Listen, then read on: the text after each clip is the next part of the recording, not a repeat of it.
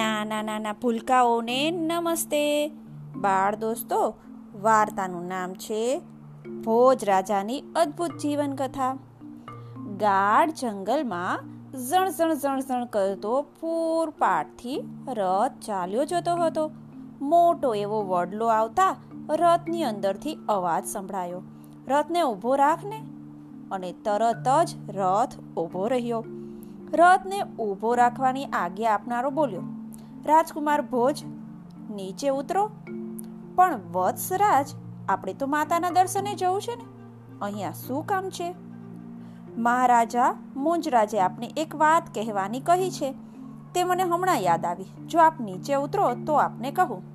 ભલે, ચાલો ત્યારે. આમ કહી કુમાર ભોજ અને વત્સરાજ રથમાંથી નીચે ઉતર્યા. નીચે ઉતરી વત્સરાજે રથના સારથીને કહ્યું હવે તું રથ લઈ પાછો જા. હું અને ભોજકુમાર ચાલીને આવશું. વત્સરાજની આજ્ઞા સાંભળી રથ તો ફરી પાછો ઝણ ઝણ ઝણ ઝણ કરતો અદ્રશ્ય થઈ ગયો.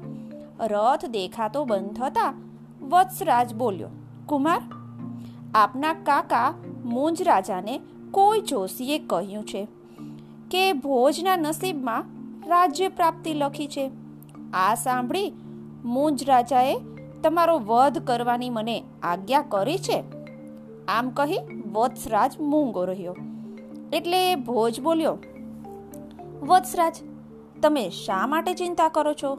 બધું ઈશ્વરની ઈચ્છા મુજબ જ બને છે. દેવની ગતિને કોણ પાર પામી શકે છે? જેને રામ રાખે ને, તેનો કોણ બાળ વાકો કરી શકે એમ છે? જેનું મોત આવી પહોંચ્યું હશે, તેને તો કોણ બચાવી શકે એમ છે? તમે તો રાજના સેવક છો, તમે મહારાજા મોંજના સેવક છો. તમે તો માત્ર તેની આજ્ઞાના તાબેદાર છો. માટે તમે તમારી ફરજ બજાવો અને મારા મૃત્યુના નિમિત્ત માત્ર બનો. આમ કહી ભોજકુમાર શ્વાસ ખાવા થંભ્યો અને થોડી વાર રહી ફરી પાછો બોલ્યો, વત્સરાજ, કાકા તમને પૂછશે કે ભોજે મળતી વખતે શું કહ્યું હતું? તો એ માટે હું તમને એક પત્ર લખીને આપું છું. તે તમે એમને આપજો.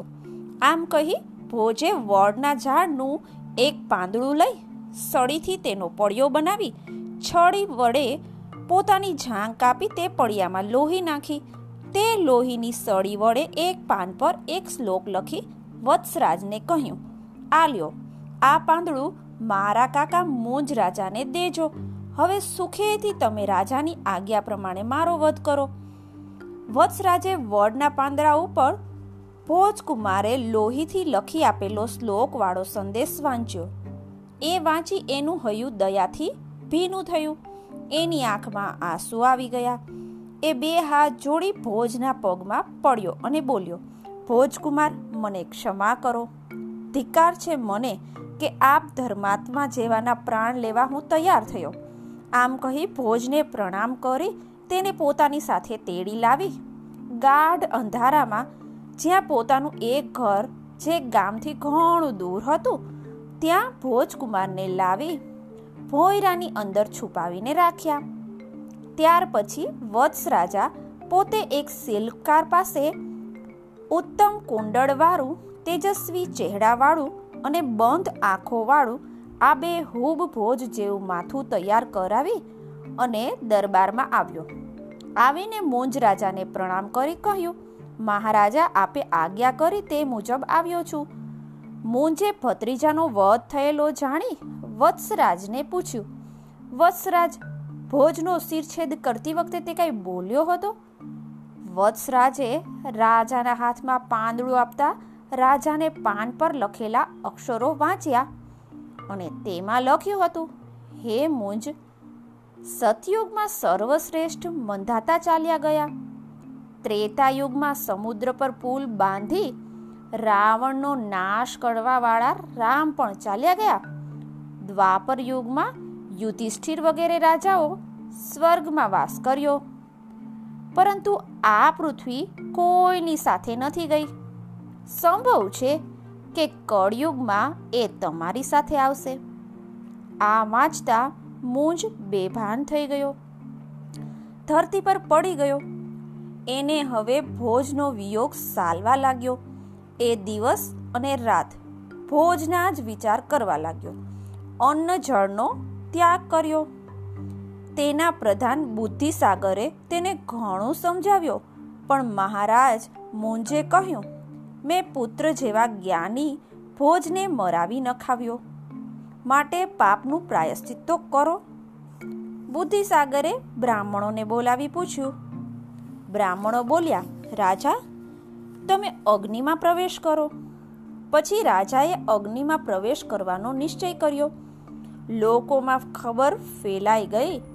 રાજા મુંજ ભોજને મારી પાપની બીકથી અગ્નિમાં પ્રવેશ કરે છે. વત્સરાજે આ ખબર સાંભળી પ્રધાન બુદ્ધિસાગરને ધીરેથી કહ્યું, પિતાજી, ભોજને તો મેં જીવતો રાખ્યો છે. આ સાંભળી બુદ્ધિસાગરે તેના કાનમાં કંઈક વાત કરી. તે સાંભળી વત્સરાજ તો ચાલ્યો ગયો. એટલામાં એક યોગી મોજ રાજાના દરબારમાં આવ્યા. એને જોઈ બુદ્ધિસાગરે પૂછ્યું, યોગીરાજ, ક્યાંથી પધારો છો? આપની પાસે કોઈ ચમત્કારિક કળા કે ઔષધ છે? યોગી બોલ્યા, અમારે કોઈ દેશ નથી. અમે તો આખી પૃથ્વી પર ફરીએ છીએ.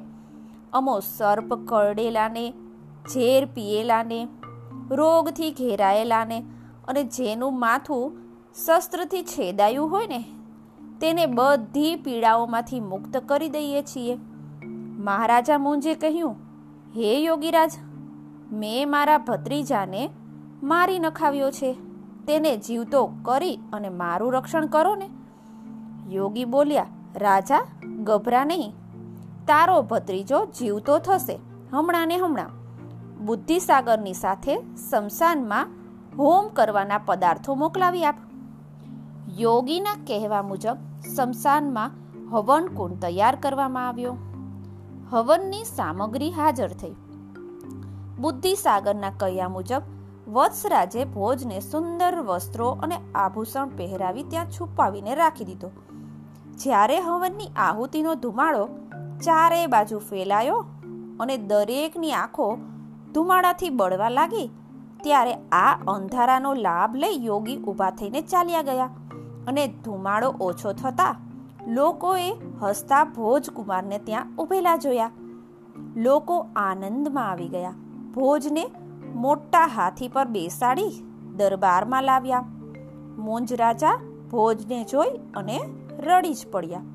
ભોજે તેને રડતા અટકાવી અને તેના વખાણ કર્યા.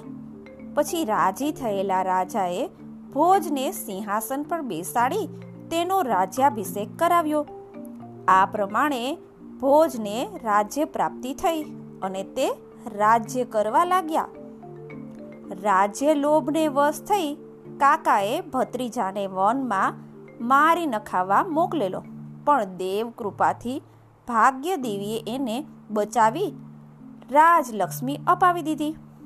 ખરેખર રામ રાખે ને? એને કોણ ચાખે? બાળ દોસ્તો, જેની રક્ષા પ્રભુ જ કરે ને, એને કોઈ કાંઈ ન જ કરી શકે. ફરી મળીએ.